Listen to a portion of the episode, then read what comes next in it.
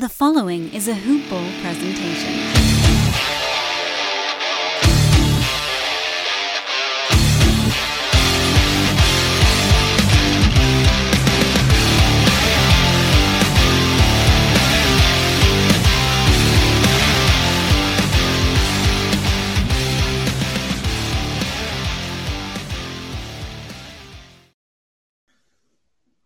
All right. Hello, everybody, and welcome to another episode of the Hoop Ball Celtics podcast.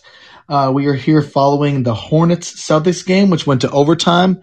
Uh, Celtics took a 140 129 victory, which was great to see. Uh, introducing my co host, Patrick. Patrick, how you doing, Patrick? I'm doing good, man. I'm doing good. I'm feeling pumped. I'm feeling really good, man. Yep. And uh, also, you know, here to break down the Rockets game, uh, we have our guy from the Rockets lead. We have Zeke, man. Zeke, thank you for joining us. How you doing tonight, man? I'm great, man. Just a little bit tired. Uh, I had to do some landscaping at my house, but you know, I'm here. I'm excited to talk about the gospel of Jalen Green. So we. Yes, sir. Yeah, Jalen Green definitely was impressive in that in that Rockets game. So, uh, Patrick, why don't you kick us off, man? What are your first impressions from the Rockets game? Celtics got their uh, first win of the season. That was good to see. But uh, what were your what were your takeaways from the game? Just general.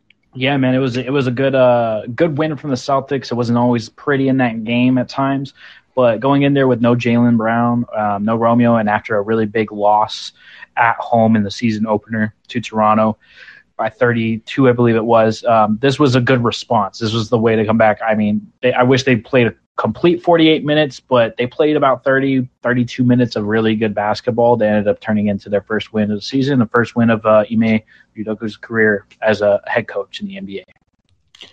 Yeah, no, that was really good to see, man. Um, like you said, it wasn't a full 48 minutes, um, but there was really one run, one stretch by the Celtics that kind of, you know, brought them away from the Rockets. Um, you know, otherwise the Rockets were pretty competitive, honestly, all night. You know, uh, most notably Jalen Green, who I believe was eight for 10 from three and a couple highlight dunks. Uh, Zeke, I just know you're a happy man knowing he's going to be in Houston for the next decade, man. Oh, yeah, most definitely. You know, um, on Twitter, you know, on the Bird app, you know, there's been like a whole contingency fight. Everybody knew that Cade was the number one guy, right? But the whole debate became Mobley or Jalen Green. So it's basically Mobley Mob or Green Gang, right? Right. And Mobley Mob was having the life of the party because Mobley's first three games were fairly consistent. He's always impressed each game. But the first two games, you know, we don't want to talk about it, especially the first game against the T Wolves. That never happened, right? I don't care what anybody says. That never happened. But I swear to God, I remember going on Twitter. I said, Rockets Twitter, we got to manifest a 20 point, uh, 20 plus point massive class from Jalen Green. Let's manifest. Had it, it went crazy, a little bit crazy. It went like 120 something like something like that. But for some reason, like it was like Goku with the spirit bomb, and he raises his hand. Rockets Twitter just gave him the power, and this man proceeded to have 30 points, having a 30 point game, shooting eight for 10 from three, and shooting 11 for 18 from the mm-hmm. field having two blocks, one steal, and three assists, four boards. He had an amazing game. Yeah, um, I just think it's funny. You know, of course, people try and take victory laps after three games into someone's career, man. I mean, I think everybody knows Jalen Green's going to be just fine, but it hurt to be on the on the end of that first great game that you manifested, you and all Rockets Twitter, just like the spirit bomb, like you said. Hurt to be on the other end of that, but I got to admit, as a basketball fan, it was terrific to see. And also, I'm glad Jayson did not dunk uh, or did not jump on that second dunk attempt because he, then you would have a poster to hang in your room, man. And I would. Oh my god! I would. Jalen made an executive decision. He looked, turned around, said, "Yeah, I'm out of here. I'm not." Yeah, he said, "I'm good, man." Yeah, Jalen. Uh, he almost kissed the rim on that second one, man. That that was amazing. But um, as far as the game goes, I mean, yeah, it was only a ten point game. I mean, it felt like there was a second there where uh, you know, it was going to be back and forth, but Pat, our boy Al Horford, man, he kind of took over the game defensively, uh, you know, making some good passes offensively, and I think he really opened up the game for us. Yeah, and another thing on Jalen Green, man, he's he's going to be a special player in this league. I think he's going to be around for a long time. He's going to be a real high end scorer, great talent for Houston there. Uh, but also, any opposing team that plays the Celtics might as well play your rookies because you know we gave Scottie Barnes uh, leading score in that game, and uh, Jalen Green goes off on us the next night. So apparently, if you got drafted in this year's class, uh, you want to play the Celtics right now because they are just letting people rain buckets on them. But no, man, Al Horford was amazing in this game. I thought there was times where you know the Celtics felt like they were kind of getting out of it and getting into old habits, and Horford was like, "Nope, we are running right back into being this well-oiled machine." And I, I just believe Al Horford is a really good piece to, of leadership that the Celtics have been lacking, especially from last season. That they're getting a lot this season, and he was able to really pull the team back together, and they were able to squeeze out their first win.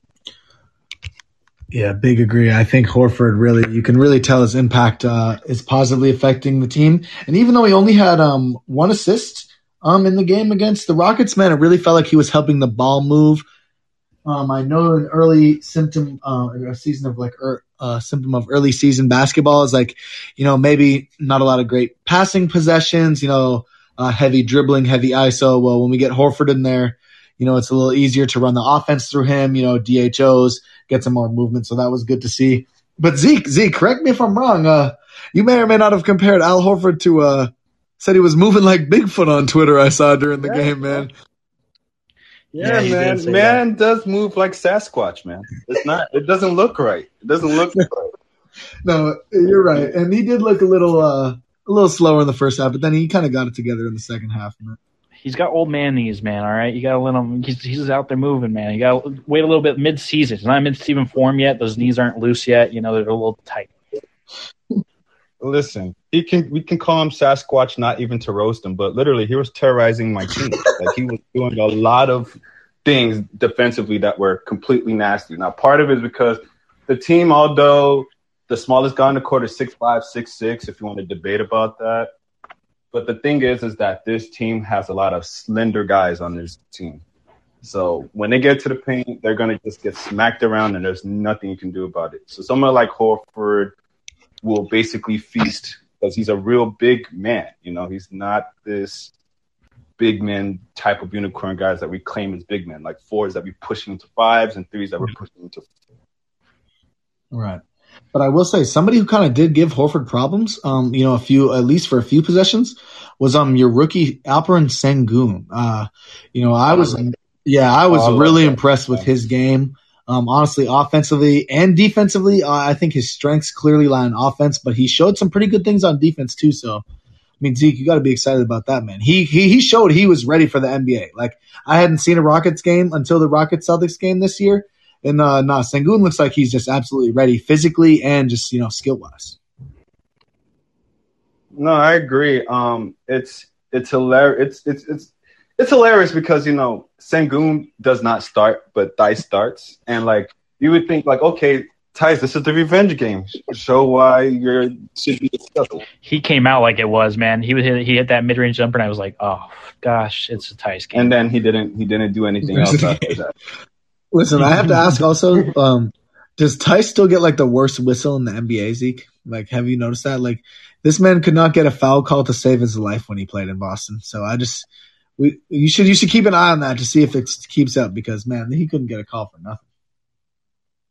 I mean, to be frank, it's been three games, but the Rockets just can't get a whistle, even if yeah, they depend it's, on it. It's hard for a young but, team, right, to get the whistle. The, the yeah, so it's like I don't, I, I can't really speak about that, but I just did Rockets Lead podcast last night, mm-hmm. and um, I think it was Keegan. Keegan brought out the number saying that right now, Alperen Sengun um, net rating is actually better than Theis in the starting lineup. I mean, it may be a small sample size, but that's what it says. Listen, with the, that they're better defensively and offensively. What the eye test can tell you, man, or at least from last night. I mean, we obviously, you know, Patrick, we both Personally, I love Theis. I thought he brought a lot of great things to the Celtics.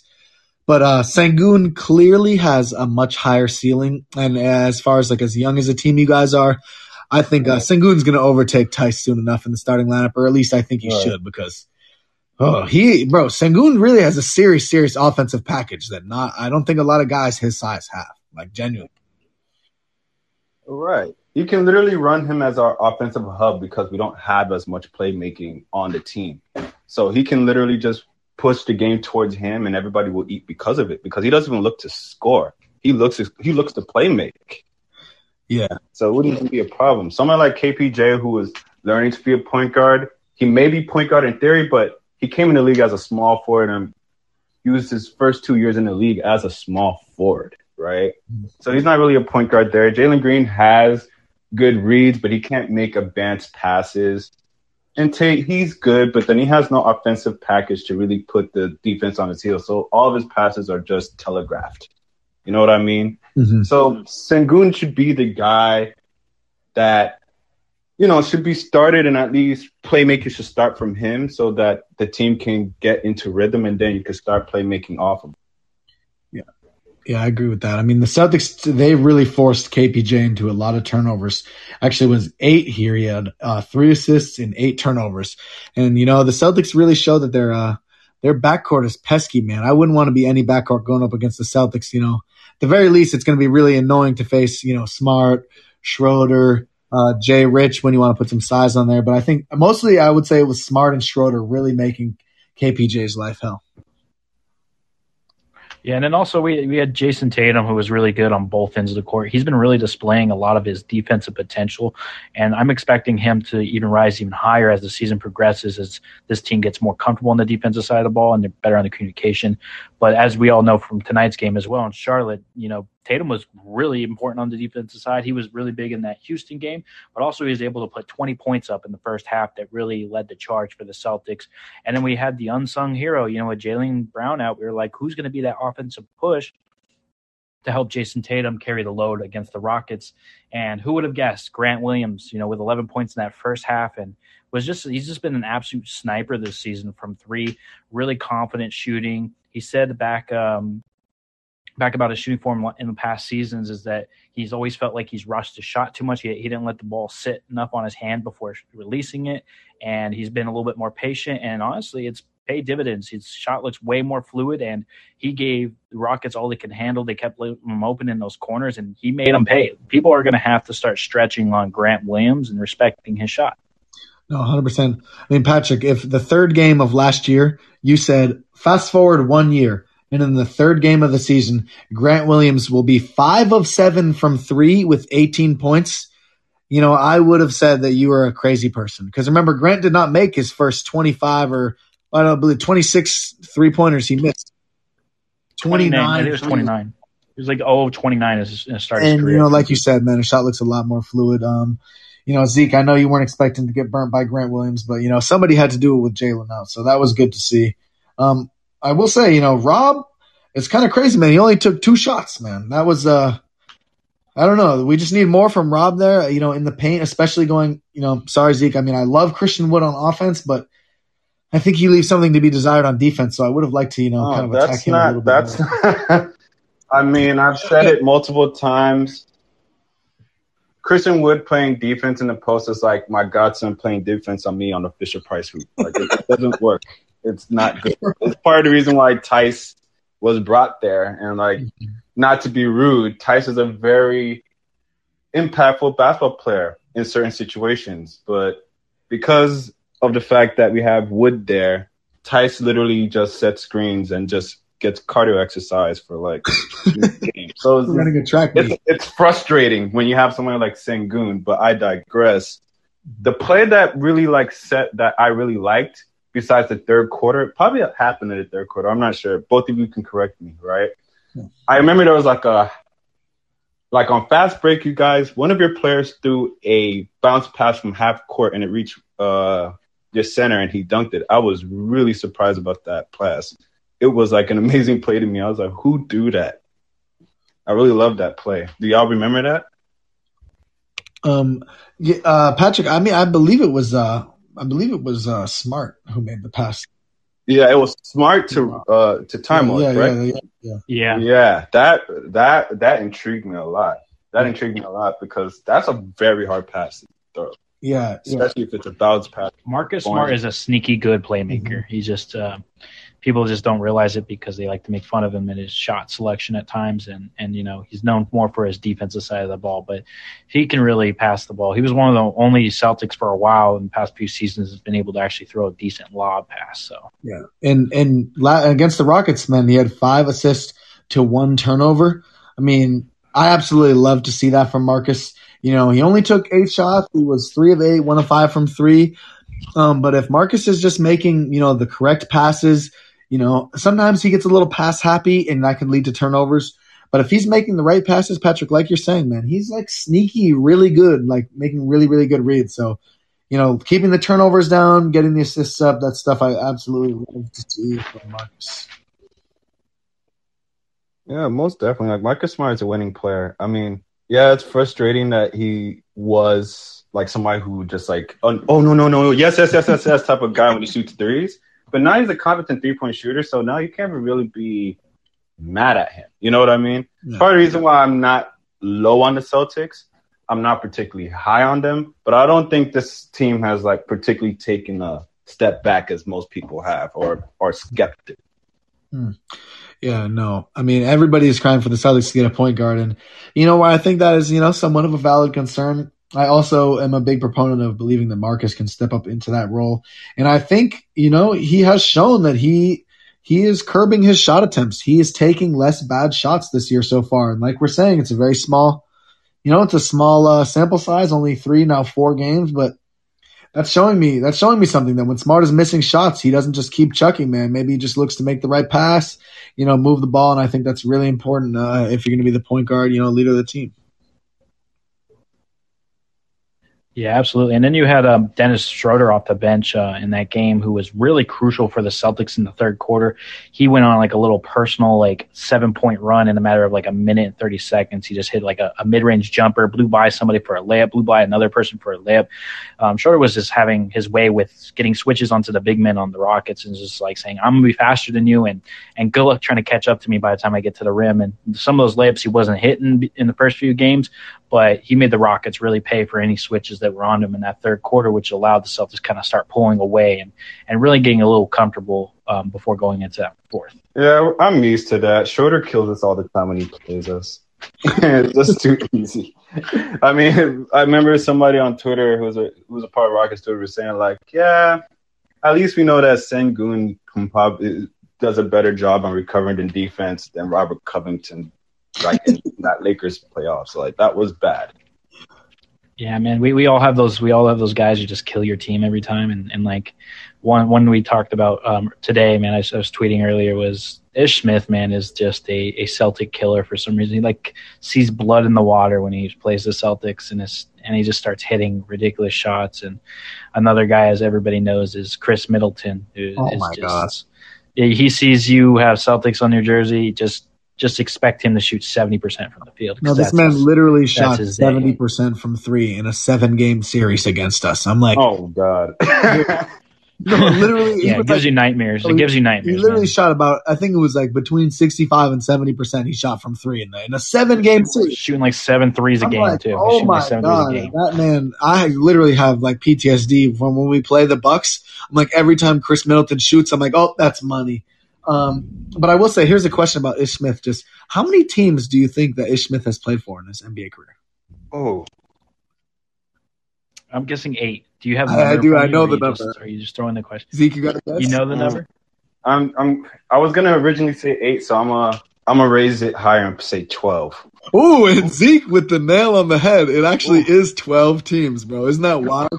Oh, what Damn, you know? I should I should have let you said eight because I was gonna go higher, but I was like, no, yeah, this Listen, I was hoping Zeke like would up the ante right there after you said eight. Because honestly, I said when I when somebody asked me, I said six, and I thought that was a lot, but twelve, man. He's a journeyman, but he always shows up, Patrick. No matter what team he plays for, man, he shows up to kill the Celtics, man. He, yeah, man, he likes playing the Celtics, man. And we should invite him to, you know, practice or something just so we can get better on defense or something. Yeah, yeah, he'd be the scout team Steph Curry in practice. Every- Unbelievable. For real. But then, man, that fourth quarter um, was a little sloppy by Boston as well against Houston. They didn't get their first bucket until the 9-14 mark in the fourth quarter. Just went Jeez. kind of scoreless for almost three minutes straight to start out. It just kind of felt like they got too comfortable. They they play with their food too much. You know, they took their foot off the gas. Like, and and what's really concerning in that situation that I think is you're on a back to back against the Rockets. No offense to Zeke, but it's a team that the Boston Celtics are built, you know, roster wise. You should beat them pretty comfortably, um, and and be able to rest Jayson Tatum in the last five minutes of that game. But because you allowed the Rockets to stick around and fight to the end, you you had to have Jayson Tatum on the court lot longer than we anticipated, and that could really kill the Celtics as we're going more into the midseason. That we need to start learning how to finish those games, so that you know going into a back to back, we don't have you know Jayson Tatum coming off a 36, 38 minute night when it could have been 30. Yeah, no, I definitely agree that the Celtics need to keep their foot on the gas, uh, keep their foot in the neck a little harder. But shout out to the Rockets, man. I mean, a lot of young teams would fold, you know, when they get down, you know, 14 or, you know, in that range towards the end of the game. But man, the Rockets kept fighting, kept it uh, competitive till late. So got to give your team props. But Patrick, I'm right there with you, man. Uh, you can never let up, man. No matter what the score is, man. You know, you got to really, uh, you know, bury bury the hatchet, man, so you can really uh, get your starters. No, most definitely. And, uh, you know, again, I, I do understand your concerns. But you know, don't don't beat yourself up too much. The Houston Rockets are known as a team since we like decided to restart as a team that just gets fake comebacks, right? Where like Okay. you could be losing by like 30 points and then we'll shorten it to 15 and it will just be like oh is this another fake comeback like literally like that's all we do on rockets twitter like is this a fake comeback to make everybody keep watching but um yeah i mean you know the first game was so bad i didn't know how to respond to that we had ant we had cat calling people uh, female dogs out here and flexing his muscles. We had Ant Mm. telling that coach to go call a timeout after Oh, after no. injury. It was bad, and I was like, something has to change because if these people are thinking about this about our team, that means they coach is weak and they think the players are weak too. But the second game, they came out like gangbusters and won that game. And then the sec, and then you see this game, we were supposed to lose because we lost the second quarter. You guys had 31 points. We had 21 in the second quarter. And then that third quarter where you guys just hit the turbo button, right? When Al Horford was just smacking people around the place and everybody just started scoring, just starting a show in, in, in Toyota Center. You guys won 36 to 21. But then you know what happened in the fourth quarter? You guys scored 18 and we scored 25. So these guys closed the deficit within 10. If they were just able to just clean it up a little bit in the third quarter and just been more competitive, this could have been a game similar to like the game that you guys just finished watching. Yeah. No, I agree. I mean, honestly, like you said, if they, if you guys, if the Rockets cleaned it up a little bit, they allowed 28 points off turnovers. Man, if they just clean that up a little bit, the game looks probably a lot more competitive uh, than it ended up being. But um, like you said, man, Bigfoot was terrorizing your children. Man, he was out there Oh yes, he was. making them. I think that's my new nickname for him, Bigfoot. I have a tendency of giving people nicknames. That's a good one. I mean, you know, he does he does kind of move plotting, but he can also be pretty scary. So, uh, yeah, Patrick, isn't that good to hear though that the uh, the Rockets are good uh, fake comebacks all the time? That does put me a little bit at ease because uh, you know the Celtics definitely kept their foot on the gas pedal tonight, even at least on the offensive end. Patrick, I don't know about defense, but Yeah, I mean it's it's it's still kind of frustrating. You know, three minutes almost to, to start a quarter with no offensive no bucket, no basket. You know, it's. I still wanted to see more. I just want to see more consistency. Like it's cool if like the Rockets come back and they're just hitting shots and we're still hitting shots, but they're just hitting a couple more than us, which inches closer. I'm cool with that, but I, I just felt the Celtics were flat, and the Rockets, you know, had enough opportunities as we're flat to to eventually catch up. And and that at the end of the day, I just don't like sloppy basketball. As we've seen from the Celtics in those first three games, it's been a lot of sloppy basketball. But they they did clean things up a lot better in that Rockets game, especially on the turnover side of things, and um, it, it carried over into the Hornets game, and, and they they played very well, and, and to be the team that was undefeated. Yeah, oh, definitely, definitely. Yeah, I'm just reading here that you know three and zero would have been the Hornets' best uh, best start in franchise history. They never Yeah, got it, it was. Wow. Well, That's wild. And they're not going to go 4 0 at least. That's, that's good to know. I mean, this was. yeah, we, you know, we, we knocked off the number one team in the East tonight. Right. That's good. That's good. Um, so I think we're going to move on to the Hornets game. I mean, Zeke, feel free to stay around if you watch the game, man. Uh, you can, you know, of course, but. I think he was sleeping, man. Yeah, he was sleeping in the game. Most definitely. Well, but no worries, Zeke. It was nice having you on, man. Plug in your stuff before you leave us, and make sure you get all your everybody to follow you and where they can follow you on Twitter and everything. Okay, definitely. Thank you guys for having me here. Patrick and Lucas, y'all are awesome, and everybody here that comes to came to attend the live show, y'all are awesome too. Um, I actually am a contributor for Rockets Lead, also known as the Lead. So definitely follow up me on Twitter at it's just Zeke, which is spelled I T Z J U S T Z E K E. And yeah, you can follow me. And if you want to hear about Rocket stuff, you know where to find me. Shout out to everybody else. No, plug your plug your pod, Zeke. I love listening to Zeke's pod. So Celtics fans, Oh, okay, yeah, no, yeah. Shout out to the yeah. shout out to the Rockets Lead Liftoff Pod. We actually just recorded, so you can definitely listen to that one. Yeah, check it out, man. Because uh, I know we're gonna be playing the Rockets again. So if you guys want to, you know, check in with the Rockets when the Celtics are about to play them next, definitely listen to Zeke's. That's my favorite Rockets pod, man. Uh, Zeke, seriously, man, appreciate you coming on to break down the game with us. Yeah, man, Zeke, we appreciate you. you. man. Man, I appreciate you guys, man. Shout out to Green Room for making this happen. Sure. Yes, sir you know, it's also clutch as not only having Zeke join us on our, our live show, but also clutch is when you get Manscaped. Manscaped, Lucas. What do you know about land, uh, Manscaped? You got the best lawnmower 3000, I think it's called. Um, but they got a bunch of great product, keep you nice and clean, clean shaven, have you hairless. Your lady's gonna love it. Make sure that you go ahead and plug in Hoopball 20 to get that 20% off. That way you can get your new Manscaped um, equipment. Yes, that is Hoopball 20 for that 20% off. Uh, but Patrick, on to the, uh, you know, I will just say more exciting of the two games we'll be covering. Oh man, let's let's get into it, man. We got we just, ooh, man. That first possession of the game was beautiful. It was like three, four passes into a beautiful look, and I was just like, yes. So, and J- Jayson Tatum was in his bag as far as passing the ball. He even people weren't hitting the shots, but man, Jayson Tatum was slinging that basketball around.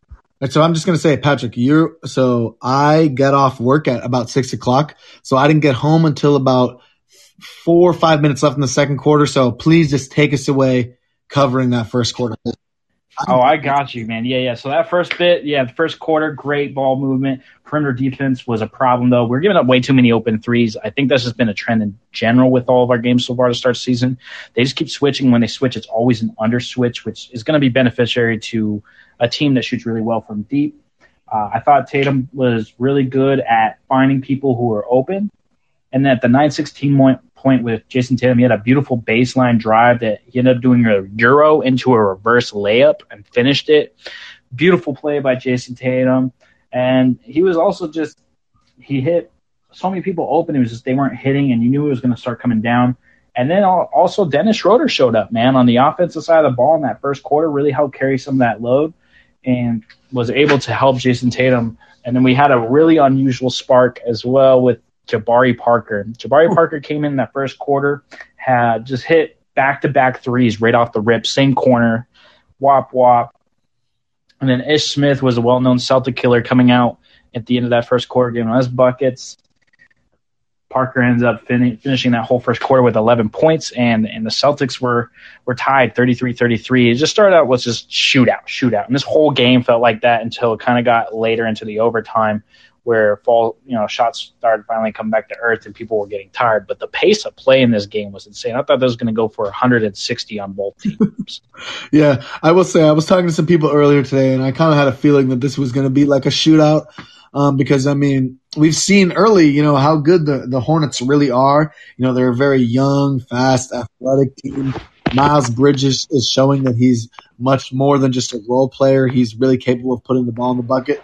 So, you know, I told someone today, I said, I think, you know, the Rockets are probably about to hang 120 on the Celtics.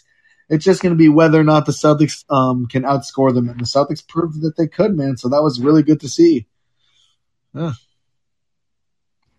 Yeah, man. I mean, the Celtics really came out and they they played they played really good basketball tonight on the offensive side, but there was just no defense on both sides of the ball. It seemed like. Um, but that second quarter started off with Tatum had a an open free throw jumper and went ahead and it ended up coming down same spot, but with the defender in his face, splashes in his face. And then what was really weird after that, it kind of felt like Tatum was going to get into a groove, and Ime just subs him out. And I was just like, scratching my head, like, Tatum just hit three straight buckets and was finding a groove, and then you sub him out uh, to kind of like ice him in this. I don't I don't know what what happened there. Maybe Ime just wanted to save him down the line. I can't argue with Ime at the end of the day. Jayson Tatum, I believe, finished the game with 41 um, points. If I'm not wrong on that, Yes, it might he be 40. No, he finished. With, Was it 40? he finished with 41 points, eight assists, and seven rebounds. Um, And those assists could have been like could 14. have been way more. And if, yeah, it was insane with how many people he opened, and they just did not make the shots, and they were wide open. But yeah, Jayson Tatum was really on one. But uh, the thing in that th- uh, start of second quarter, first like six minutes, was we just kept leaving the threes open. It, it was just like, yeah, we were doing so great on offense, but we were shooting ourselves on the foot. And defense, we had time to set because we were making shots. So I don't know why the perimeter defense is so soft right now. I don't know if we're going under, we're not hedging correctly, but the Celtics need to be a lot better at just being pushed out on defenders and not giving them too much breathing. Yeah, that is definitely one thing that stands out. Um, you can definitely see shooters getting a little bit too much space.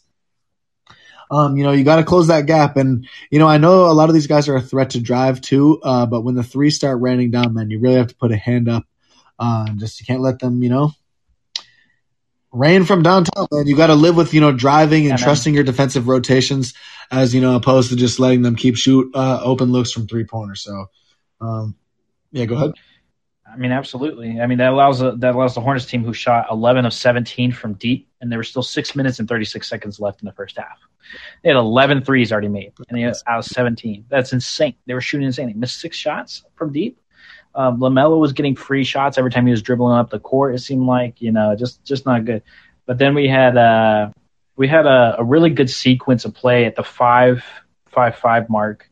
Jayson Tatum had a beautiful feed to Robert Williams, like a dime pass.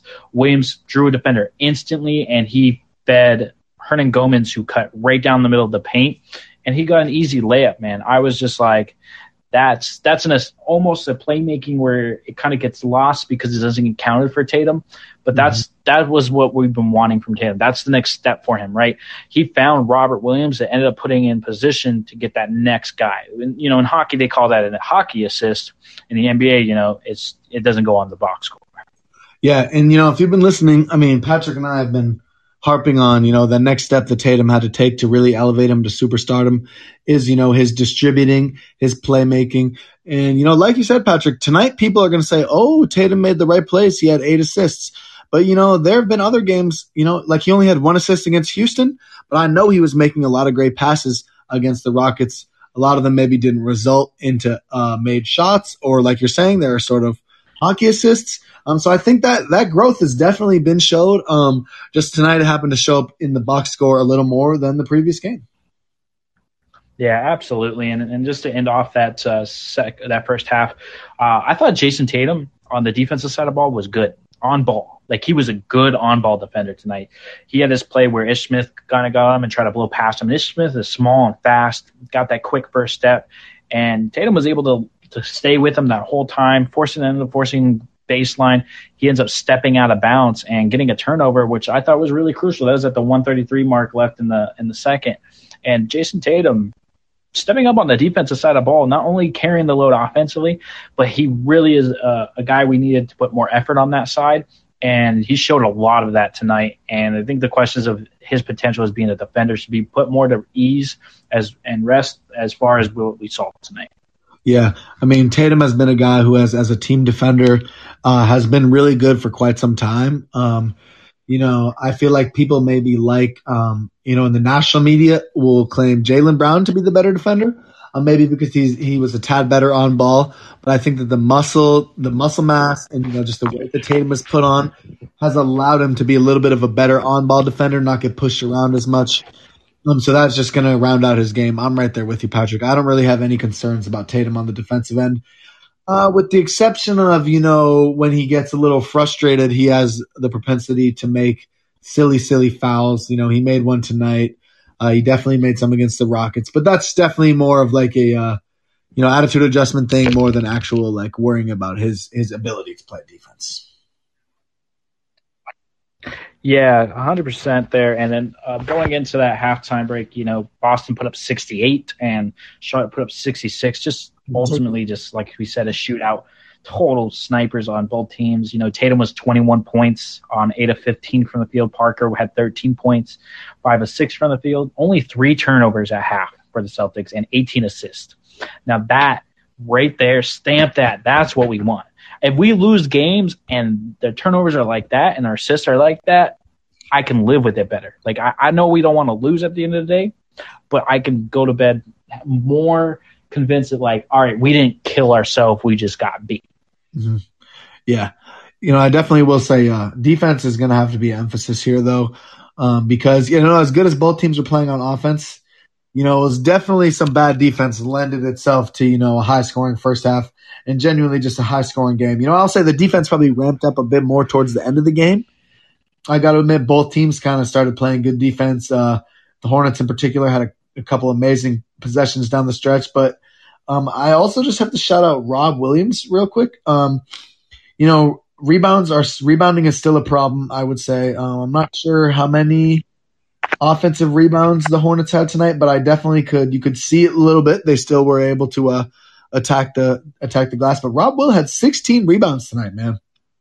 Uh, a lot of clutch little tip plays. Like I've noticed he's been doing that, uh, really hustling to get to that ball. Uh, even if he can just tip it to a teammate, man, uh, that is not going unnoticed. So Rob is really playing the boards pretty well, man. Um, and without our starting center, obviously Horford, uh, you know, was never going to be amazing inside tonight, but I think Rob, you know, held it down at least the rebounding pretty well. Yeah, Charlotte uh, had uh, 14 offensive rebounds, and we had 11, but we had more defensive rebounds. We ultimately uh, out rebounded Charlotte by one at the end. That's good. So not not too not too bad, but uh, yeah, man. Uh, Oubre was really good also in that first half. He was five of eight from the field. He hit all five of five from deep. He was getting open looks after open looks. Miles Bridges, by the way, is really good at basketball. Really good. Uh, really good at basketball. He had 14 points at half. The difference was that they did have seven turnovers, uh, but they also had 18 assists. So not a bad uh, first half, also by the Charlotte um, Hornets, who were really good in that first half. And then Boston shot 55% from the field and 44% from deep. Charlotte shot 53% and 56 from deep. Uh, ultimately, that 56 from deep is what kept Charlotte in the game, despite those turnovers. Yeah, and then so uh, to start the third quarter, um, you know, I think you said uh, you said Jaylen had a crazy dunk attempt. I believe. Yeah, the 11-16 mark in that third quarter was uh, Jaylen Brown went up and, and, was like, "Oh, hey Mason Plumlee, let me uh, go ahead and see if I can put you in a body bag." And it looked like he got fouled, but I, I, respect them not calling it because I thought that they let a lot of physical play get away with this whole game, so it was really consistent. And uh, Jaylen Brown was, you know, mere inches away from from putting Mason Plumlee on a poster, which uh, would have been his first of two if it went in. Yeah, we will. uh we will absolutely get to that second poster in just a little bit. Foretelling a little bit. oh yeah, definitely. But uh it did take about it took a minute and a half before the Celtics scored their first basket again. I mean, I know I don't want to nitpick. That's not super long, uh, but like you said, Patrick, you know, fourth quarter against Houston took them a while to get a bucket. Um, I would have liked them to see them come out and honestly, I, I would have preferred to stop um, more on their first possession more than uh, I was worried about buckets. But you never really want to see your team go uh, 90 seconds without a basket to start the second half. Uh, but you know, they definitely did get it going though. Uh, Tatum and Brown opened up the scoring. Um, I just thought, you know, the third quarter was, uh, you know, more the same, more the same uh, in the first half. Wouldn't you agree? Yeah, and then that's when kind of Robert Williams started really crashing on the offensive side of the ball. He really fought hard. He got the Celtics a lot of extra possessions in that third quarter. I was really impressed with his ability to track down the ball because people kind of forget sometimes that Robert Williams is yeah he's he's a known shot blocker and he's like this guy who's relied on for lobs and everything, but he's only like six eight six nine. Like he is a smaller version of a center in today's league. And his ability just to track down the ball was very impressive, especially having to play a little bit more minutes than usual just because Al Horford was out. I thought he did a great job of just being a difference maker out there in the third quarter. Yeah, hundred percent. That exact thing you're talking about, the ability to track ball, track um track like the rebounds. Um, that really is what I was trying to get at earlier. Like it really pops on tape. His ability to get to the right place, and even if it's just a tip earlier, I just think you articulated it a little better. Yeah, he really his his ability to track the ball is really evident when you watch the games. And like you're saying, man, he's only like 6'8", 240. Like he's really not a huge guy. 235 even maybe. He's really not a big guy, so he's going to have to use his athleticism and um, you know anticipation to get rebounds. He ended the game with six offensive rebounds, which is great to see, man. Like we said, 16 rebounds. We really needed an effort out of uh, out of Rob like that because you know our big rotation right now uh, without Horford, if you don't include Horford, I mean Grant, I can include as a big. Um, but then after that, it was Hernangomez yeah, and Enes. Yeah, but tonight it was just Grant and Juancho played four minutes. Uh, no Kanter at all. Um, so Rob really had to hold it down inside the paint, and I think he honestly did a pretty good job of that, man. Yeah, and I think uh, uh, what was it? Jayson Tatum did a lot of good things as well, just helping Robert Williams out. He had a he had a few rebounds. I think he ended up with nine, right? Was it nine for Jayson seven. Tatum tonight? I have to double check that. That's eight or seven. He had seven. So he had seven rebounds. Um, uh, it was Jaylen Brown that had nine. So Jaylen Brown nine. It, it, did Jaylen Brown feel like he had the quietest thirty and nine game ever? Bro, really, that is really wild. Honestly, that he even had. Yes, he did. Yes, he did. And he had a pretty quiet. I just realized that now. He had a quiet one. You know, I, I know he was pretty big at the end there, but um, I just I just looked at the box score and I was like, wow, that, that was kind of loud. Um, but not to get too distracted in, into the ending here, but uh, LaMelo Ball also uh, at the 8-12 mark in that third quarter, he had this uh, move on Marcus Smart, and then he stepped back and created like two men's worth of feet away from him, and just created all this space and just swished the three. And I was just like, man, he just did that to Marcus Smart, man. That was insane. I was just blown away. And LaMelo is special. He's so good, man. He is so good. Uh, his passing ability, his playmaking ability is, is top notch. But he's he's starting to shoot so confident. He feels super comfortable in the NBA. Thought he did really good in this game. Yeah. Um. You have been a big uh really big LaMelo guy, man. He said he's must watch TV, and he made a couple plays tonight that uh, just showed how evidently true that is, man. Like his behind the head pass that I thought was for uh, uh, I don't know either Zeller or Zeller or Plumlee, but it actually went to Miles Bridges behind Bridges. him for a massive dunk. I mean, that was beautiful. Oh. I don't want to gush too much about the other players, but I got to admit, like you said earlier, Miles Bridges very good at basketball, man. He's proving that his ceiling uh, you know, a lot of people, you know, draft experts, you know, people who I really trust, talked about him as a role player. Uh, can't really create his own shot. You know, he's putting all those, all those thoughts to rest, man. He really can show he can put the ball in the bucket, play defense. Uh, he had a cut, and we know he's an insane athlete. LaMelo, he's just special.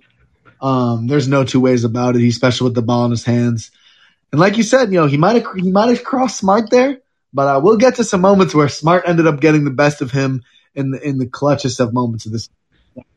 absolutely, yeah. And then there was a moment also in that third quarter. I wanted to mention uh, Tatum looked shaken up on a timeout at the 6:03 mark. Uh, he was slow to make his way over to the sideline and ended up being out and running on the bike. Uh, hopefully, it's just like a cramp. He did put a sleeve on his on one on the leg that he was holding, um, but something just to kind of keep an eye for as the, the week progresses. They are off tomorrow. We'll, we'll see if any reports come out of anything serious out of that. But just the notion it did happen. Uh, Jayson Tatum was grimacing after um, the timeout was called. So uh, just just watch out for Jayson Tatum and, and see what uh, what the report is. But I mean, he finished out the game really strong. So I don't know if it's anything serious. Right. And also, just on the subject of that, I just want to say, like, you know, Jaylen was on the injury report with the knee tendinopathy. Really good to see him.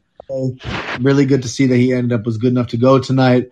Um, hopefully, you know, they've got some treatment for that. Um, I tried to looked into a little bit into it. It's like, you know, similar to tendonitis, kind of, um, but not really. But I just, I'm glad he played tonight. I was a little worried that he wasn't going to play, and hopefully that doesn't stick around on the injury report too long. Um, they just got to rest this man, you know, get him proper treatment, and he'll be back back uh, at full strength. So it's crazy to see Jay what Jaylen is doing, putting up this quiet thirty and nine with you know some knee pain. So you know once he's fully healed and good to go, man, I just I can't wait to see what else he can do. But uh, yeah, there was actually some quotes that just came out less than a minute ago about Jaylen Brown talking about his needs, so it's pretty relevant right now. Um, John Karalis, you know, uh, reached uh, was asked Jaylen Brown how the knee was. He said it's fine. These overtime games are killing me, Jesus Christ. and then Jaylen also Brown, uh, Jaylen Brown also stated that it doesn't feel like this is going to be a chronic knee issue like it was last season. He calls it being cautious and thinks it'll be fine. Perfect. So wow. good optimism there from Jaylen Brown, but I also think you know you're in the media. You don't want to put the scare. You don't want to put that you know worry into the media. So we don't maybe know how truthful he is when saying that, but we'll take his word for it and and think that uh, Jaylen Brown is is feeling fine with the knee. Exactly. That is, you know, that, that definitely puts me at ease. You know, if Jaylen feels this is not chronic, man, you know, I'll trust him. You know, like you said, maybe he's not trying to freak out the media, but I'll take him at face value, man. Um, and that's absolutely great to hear. Yeah, man. Let's jump into that fourth quarter now. Uh, Boston was up 97 94 going into that final quarter. And Jayson Tatum hit, hit his shot from deep to start that fourth quarter, and Boston was not getting uh, stops. So just really strong start for Jayson Tatum to start. Yeah, back to back threes to open the quarter. I mean, that was really good to see. Um, you know, that put him up to 34 points when he hit that second three. Um, so, you know, he had been cooking. Um, but it definitely got, you know, as the quarter went on, um, it definitely looked like the Hornets were about to take this game home.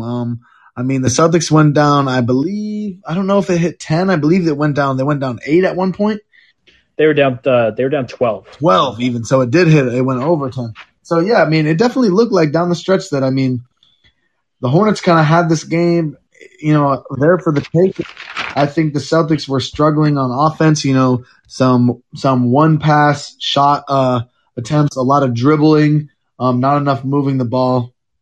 Um, but you know, honestly, I just I just want to jump to the last few minutes of the game. But so Patrick, let, let, why don't you take it away? Uh, if you got any any mid quarter notes, because I'm chopping. Yeah, man. No, I I had some notes here that uh, there was this moment that I thought was really crucial in the fourth quarter. There's 9:01 left. Hornets with had like a ton of momentum. This is when they were up eight, uh, and Grant mm. just takes a hit on the head that led to a flagrant, and it, it almost gave the Celtics a free timeout. They looked at it, ended up giving it to Grant. Grant hits two free throws, and we get the ball. We didn't end up executing on our possession, but I just felt that sucked some of the momentum that the Hornets were really building on there in the fourth quarter. Kind of let the Celtics kind of regroup. I felt like both teams turned like cooled off for a second, and then Jaylen just went on like this crazy run where he had this one move where he spun between two guys and finished a layup, and he was just remarkable. Such a beautiful move. And then Tatum, Tatum had playmaking, man. That playmaking showed up. He hit Marcus Smart in the corner for a three, and then on the very next possession, he had that huge block right at the rim. Yeah, um, that uh, just to say that that play where he hit Smart in the corner, that was off a pick and roll driving off the dribble, perfect pass to Smart for three. That's exactly what we want to see from Tatum. And then, like you said, on the other end, man, making plays on defense with that block at the rim. I mean, we can't ask more from our superstar than, you know, running a pick and roll, finding an open shooter, and then going back down on defense and making a block. Uh, I don't know how many guys who can average 30 are making both those plays. So, you know, that is just really great to see from Tatum. And I totally agree. That Grant, that flagrant that, that was committed on Grant really did kind of change the tide of the game. I mean, that definitely gave the Celtics a little bit of momentum. Um, Grant buried both the free throws. Man, that was really, really, that was a really big turning point. I totally agree. Absolutely, man. And then, uh, as we know, like 142 left in that fourth quarter. And then Jayson Tatum had that crazy lob. They went right to Rob Williams, man, and just, just, just amazing. This is amazing, Jayson Tatum. Yeah, I don't. That just is Rob showing is just pure athleticism. I mean, he, he high pointed that ball. Tatum threw it about as high as he possibly could. Rob just went up there and got it. I went nuts during that one. Uh, that was just unbelievable to see. Um, Rob was really good down terrific. the stretch too. There, I mean, uh, I think it was like the next play that Jayson Tatum had that really forced, uh, ugly jumper, and ended up uh, missing it pretty badly. But Robert Williams was right there and tipped it right back to Tatum, who followed the shot and ended up getting fouled. So just just good job by Robert Williams being aware and, and just helping out, doing the small stuff. Yeah, I mean, I'm not going to say that that play bailed out Jayson Tatum, but Tatum had taken the possession before that had taken a really bad shot with a lot of dribbles, and then you know did the same thing And like you said, he missed the shot, but Rob was first person, quickest reacting to the ball, tipped it to Tatum. And honestly, that was a really, really giant play. Um, you know, I think that was uh that was to tie the game with about a minute left. Um, correct? Yep, and I, I know you want to break down this last minute here in that regulation. Go for it, man. I know you have all the notes here for for the the bananas of Marcus Smart and just a bunch of crazy I mean, stuff went down. Bro, I don't even really know what the heck was happening in the last minute of this game. I mean, those were the last points of the, of, of regulation. Um, were those two Tatum free throws? Um, you know, LaMelo missed a deep three. Uh, Smart missed a deeper three. Um, and then you know Charlotte called the timeout. Um, and then Marcus Smart, Marcus Smart, you know, like we said earlier, um, you know, LaMelo kind of had him, uh, had him shifting on skates. Uh, well, this time, you know, Smart was able to get the steal off of the Hayward inbound pass. Might have been the clutchest play Hayward has made as a Celtic. Um, and you know, Smart got that steal, um, and then called the timeout, which was, you know, a little frustrating. I don't know about you, Patrick, but that's, I mean, I understand it was probably the right move by Marcus. I don't know. I saw Jaylen cut down that paint, man. Oh. I thought he was going to hit him, and I was like, oh my God, I think that's going to be a dunk. I think that was going to be a dunk. And they call a timeout. I'm like, oh, okay. I can understand why Marcus did it, but I definitely am like a proponent of just letting your players play, especially in a situation like that, like off the steal, like on a live ball. Um, I would have just loved to see him, like you said, wait a second or two more, look for a cutting player like Jaylen right down the middle um, and also, I will just say, um, I mean, we'll get to it in overtime, but you know, I don't like when Jaylen. It's not Jaylen's fault, but Jaylen kind of gets, you know, he sits in the corner, doesn't get as enough touches. You know, I would like to see him get a couple more touches. Uh, you know, towards the end of this game, I don't know if you agree, but it just feels like we're not doing Jaylen justice when he's just sitting there in the corner, man. I kind of want to see him get on the ball a little bit more uh, towards the end of Absolutely, yeah. I think they need to draw more up. I, I hate that they went back to the ISO play uh, to, in that fourth quarter, but um, and jumping into that overtime, you know, going overtime after 122, 122. I mean, do you have something else? Yeah, just us? quickly after. So Smart calls the timeout, um, and then they inbound the ball. You know, Hayward tips it. You know, into the backcourt, and then Tatum really doesn't get a shot off. So that was a little disappointing. Um, I know we're used to those Brad Stevens ATOs, uh, so I was kind of expecting to see, you know something like that. But uh, you know, we still, I guess, have a little bit to work on there. But um, honestly, I think the fans were like really crowding that that sideline. They were all standing up. Uh, so that probably impacted a little bit, but uh, I'm sure we'll uh, Ime will hit the books and you know try to drop a better end of game play than just you know trying to get it into Tatum for an ISO shot. But like you said, on to OT. Yeah, man, and, and start off the OT. I, I was a little worried because in the first few possessions, I thought they were a little ISO heavy.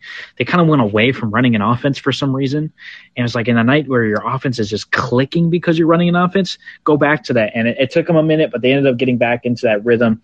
And as we know, um, there was a, a, moment there where where Jaylen with a huge three, and then um, just to tie the game, and then Schroeder hit one um, as well. It was just crazy. Or actually, sorry, it was Schroeder the one that hit it to tie the game, and then Jaylen Brown was the one that hit it in the corner to go up three. That really started to swing the momentum. Yeah, I'm a big. I mean, Schroeder really these. I mean, these last couple games, he's really impressed me, and not just the scoring, which you know he did do a solid amount of. Um, uh, he ended with. Uh, he ended with 23 points, which is great. But honestly, some of the things that stand out the most to me is is how quick and how great he is at like helping. Uh, he has great, very fast hands. Um, I feel like there was a few plays, uh, like there was a play towards the end of the game in overtime, I believe, where Oubre kind of had, uh, obviously has the size advantage on Schroeder, but man, Schroeder played about as good as defense I could ever ask for a point guard on a six foot eight wing going to the hoop, uh, forced a really wild shot from Oubre. So it's things like that that really endear Schroeder to me but he really is also proving his worth on the offensive end. Um, you know, making that really clutch three. Also, Rob had a big, big putback dunk on the beginning of that overtime off a miss by Tatum. Uh, just to see Rob yes, cleaning up the boards there. Uh, but then, you know, after that, you know, Miles hit that turnaround. Miles Bridges hit that turnaround. Really tough shot. Uh, really, really impressive. Then Melo comes down, hits that deep three, puts them up and then that's when the Schroeder responded. Yeah, and then Schroeder ends up responding with his own three, and then mm-hmm. That's yeah, that was a huge. And then and then the play. Okay, so after Jaylen hits the three to put us up, uh, LaMelo comes down, misses That's another three, and I think then it was the Oubre layup I was talking about when Schroeder played great defense. Um, yeah, yeah. Then it was the Oubre they layup. got uh, Tatum gets the rebound, instantly starts pushing, and he finds Jaylen within perfect timing on that pass. By the way, for at 121. So you got to go back. You got to go back to the film, watch at 121. But yeah, Jaylen Brown. Oh my goodness. Man, like we were saying with Zeke, you know, Jayson Tatum the other night, this man made a business decision not jumping with Jalen Green. Now, I understand the game was a little bit out of reach. Uh, Miles Bridges in this situation, this man did not make a business decision. And I got to say, Miles, before we get into the dunk, I respect Miles. You know, end of the game, he was going up for that block no matter what. That's the type of attitude you love to see from players just in general, whether they're on your team or not. But he went up for the block, Patrick, and he did not get it. What he did get was put on a poster, man. Wow, that was one of the electrifying dunks I've seen in some time from Mr. Jaylen Brown. Miles Bridges had a wonderful game, but but uh, Jaylen Brown definitely baptized him at that 121 mark, and it was was a clutch poster. Man, he ends up um, putting the Celtics up by five points with less than a minute, you know, right around the minute mark, and and just ends up being that the Celtics took off from there. You know, it, they were in full control. Smart ended up drawing a turnover on the very next possession by forcing you know LaMelo Ball to put you know pushed off of Smart, and Smart draws the foul. LaMelo Ball gets fouled out. Celtics take possession of ball, and they coast to a 140 to 129 victory, and they have a two game win streak now out of nowhere after everybody was panicking. Right, like we said, like we said after game two, you know, this was disappointing, and you know, it definitely was not great to see in game two. But the sky is not falling. It's no time to panic. Like you said, Patrick, I said ten games. You know, you I think are even a little better in saying give us fifteen games. How about that? Before we really start to you know draw any crazy conclusions. Uh, so you know, like we don't want to get too high though. You know, two game win streak. We just coming off a two game losing streak. Want to stay zen. Want to stay you know, not getting too high, not getting too low. But I do think uh, we saw a lot of great positives from the Celtics, man. This was just overall a fun game. Uh, I just want to get to that little smart, uh, the LaMelo ball push off. You know, some media outlets, they're going to tweet that video of Smart getting crossed, maybe, but they won't tweet the video of the steal and they won't tweet him drawing the offensive foul, man. Quintessential. Marcus Yeah, Smart man, what a what a what a great what a great play by Marcus Smart though, man. He was so good. And the thing was, I wanted to mention about Marcus Smart was he was so bad offensively tonight. He was not hitting anything. He could not hit a barn if, if he tried right now. It was so bad, but he didn't let it affect him down the stretch, and he did Marcus Smart things and really had some key plays that ended up ultimately helping the Celtics win. Yeah, this is a quintessential Marcus Smart game, man. Uh, you know, just terrible shooting night, but impacting the game eh, positively in literally every other facet. Um, I just absolutely love Marcus Smart, and you know, in this house, we do not slander Marcus Smart, man. Um, so you know, I'm always going to be here backing my guy. You know, I just don't understand Yeah, how some Celtics fans view this man as a negative on the team, want him gone. I just that does not resonate with me at all, even with the mistakes that Marcus does occasionally make. Um, he's a winning player, like Zeke said, man. You heard a fan, uh, someone who covers a different team, um, does not watch the Celtics. He understands Marcus Smart, winning player. We got to have him here. Uh, I think in order for us to, uh, you know, reach that next level, man, I want him to be the point guard.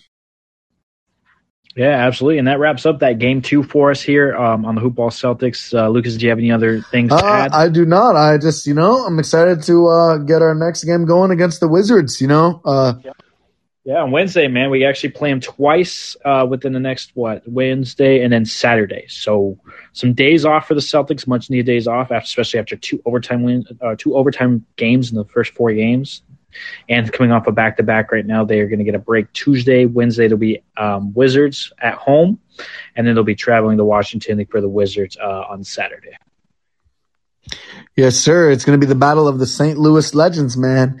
Bradley Beal and Jayson Tatum. Uh, we know they like playing against each other, so I'm sure they'll both put on a show. And this is a new look Wizards team. I'm really excited to see them actually. Um, Yeah, And you know, we might have to have uh, you know, Wizards Wizards reporter Wayne Cole on to join us after the game, man, to break it down. Uh, so maybe we'll have a guest for that game too. Uh, you know, tell us if you like that, man, because you know Zeke's our guy. You know, I would love to have uh, people who cover other More teams guests. on for yeah for the post game shows. That so if that's something people like, you know, definitely uh, let us know. Yeah, man, and uh, well, uh, that wraps it up here at the Hoopball Celtics. Thank you guys, everybody, for showing up to the live show. We just knocked out two games in one. Uh, appreciate everybody coming out to support us. You know, you can always follow me on Twitter at Ballin Opinions. You can always follow Lucas uh, on Twitter at Luca underscore Gainer, not Lucas. It's Luca. I, I had to correct myself because I believe last podcast I said Lucas underscore. Yes, sir. Gainer. I just let it fly too. I was like, it's all good. I don't he, even give a he didn't even he didn't even correct me, man. What a great co-host. Like, no, listen, man. What what a guy. Always a pleasure, Patrick. Seriously, man. Always love talking hoops, man. And we'll be back Wednesday night. Yes, sir. We'll see you Wednesday night. We'll be taking Tuesday off, man. All right, everybody, have a good one.